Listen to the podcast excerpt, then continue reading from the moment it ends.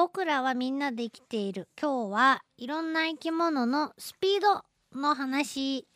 が出てくるかなと思います。えー、私は走ったら時速どれぐらい出るんでしょうか？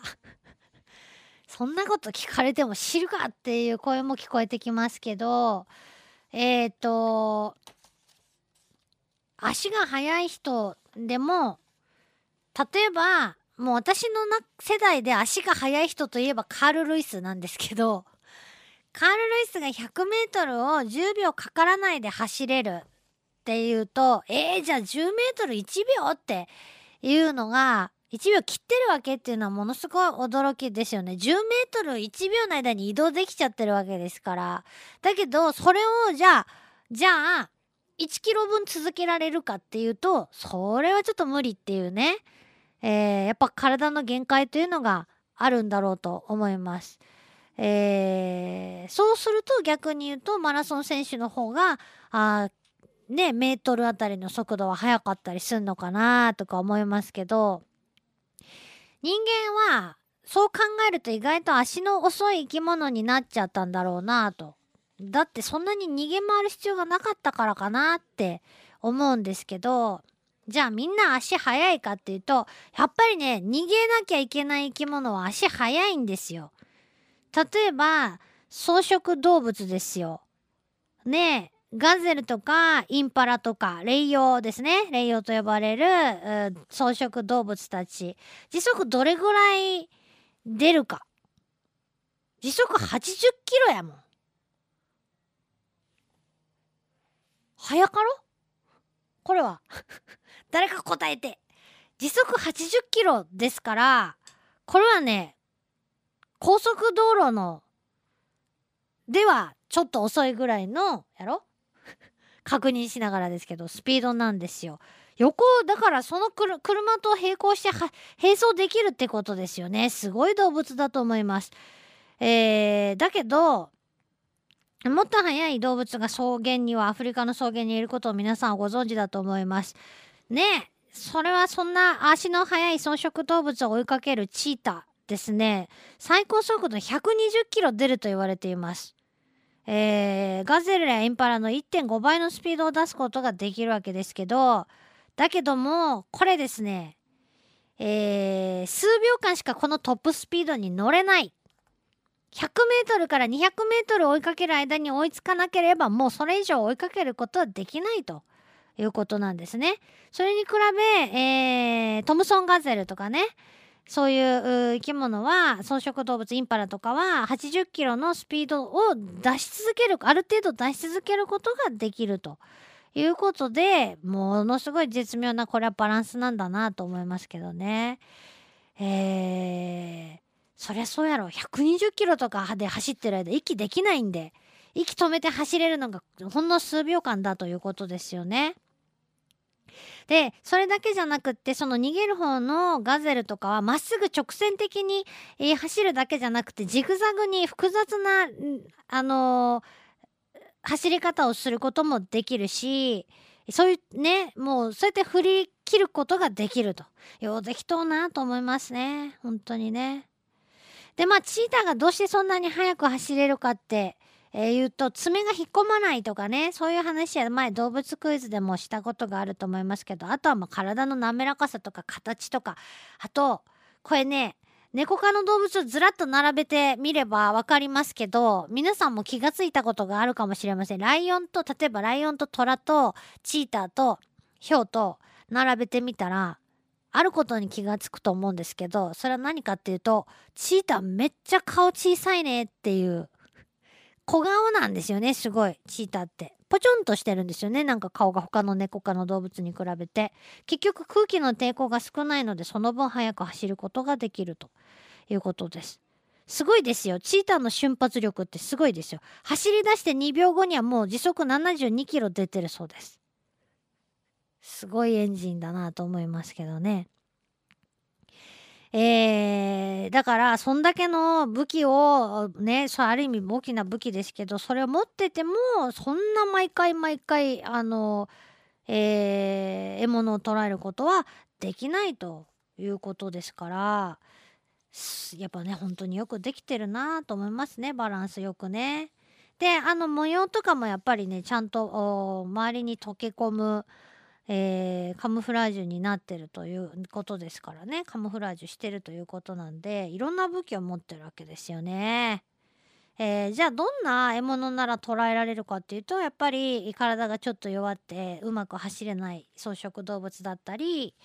えー、体の小さい速く走れない子供だったり年を取ったあ個体だったりとねいうことですが例えばその体が弱っている病気にかかっている個体草食動物はみんな群れでほとんど暮らしますからそういう動物が肉食動物に食べられることによって例えばその病気が流行するような病気だった場合そこで流行の感染源というかね元を断ち切ることができるわけだからある意味群れのためにもなるっていうまたこれよくできたバランスよくできとるなと思いますね。でさっき動物クイズの時に出てきたオオカミ、え、彼らも捕食者ですけど、えー、どんぐらいのスピードで走れるか。猫科のチーターに対して犬科のオオカミはどうなのかっていうことなんですけどオオカミは、えー、大体ねトップスピード時速40キロは出ると考えられています、えー、ただ平均時速は20キロぐらいじゃないかということなんですね。で、えー、狼は猫科の動物のように瞬発力ではなく持久力で狩りを行う生き物、まあ、群れで、えー、物を倒します。えー、持久力が非常に高いのでどっちかというと長距離ランナー長距離を走ってでもどんだけ追いかけてでも捕まえるよっていうような生き物で長距離走るのにはまあもう一つ訳があるというか莫大なテリトリーを持ってるんですね。縄張りだいたい150キロ四方の、えー、縄張りを持ってることもあると。そらもう境界線とかわからんくさっていうね思いますけどもそうやって、えー、狩りをしたり狩り場を移動させたりしながらね、えー、生きているということです。さあ、えー、じゃあその他に走る生き物たちどれぐらいかなどれぐらい出るのかなっていうとダチョウが足が速いのは皆さんご存知だと思います。でまあ番組の中でも以前紹介しましたけど鳥の場合えー、足の指の少ない鳥は足が速いという鶏の足は3本指に後ろにピッて鍵みたいなので4本指かな？えー、だったと思いますけどダチョウは2本しかないんですよね指が。なんでそれで速く走れるのか逆に不思議なんですけど、えー、馬が実は指1本で走ってる状態を考えると指は少ない方が足速いのかなって思いますよね。人間指5本もあるしなって思うし。えー、その他、えっ、ー、と、よく似たオーストラリアのエミュー、あの、ダチョウをうんと小さくしたようなやつですね。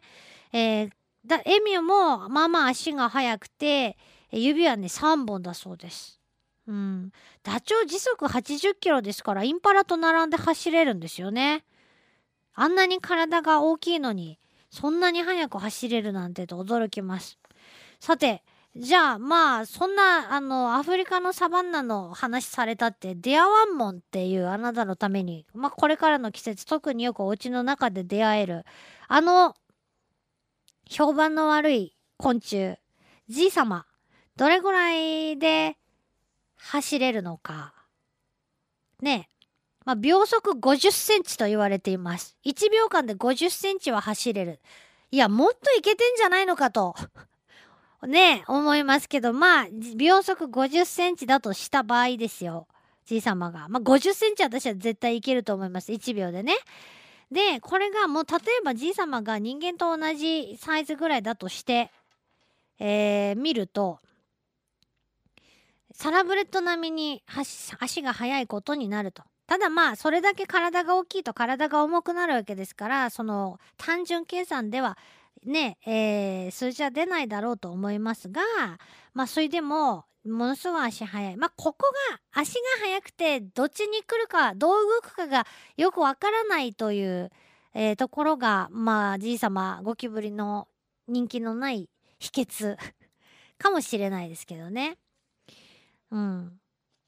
さあ、それじゃあ、えー昆虫の中で誰が一番飛んだり走ったりするの早いか。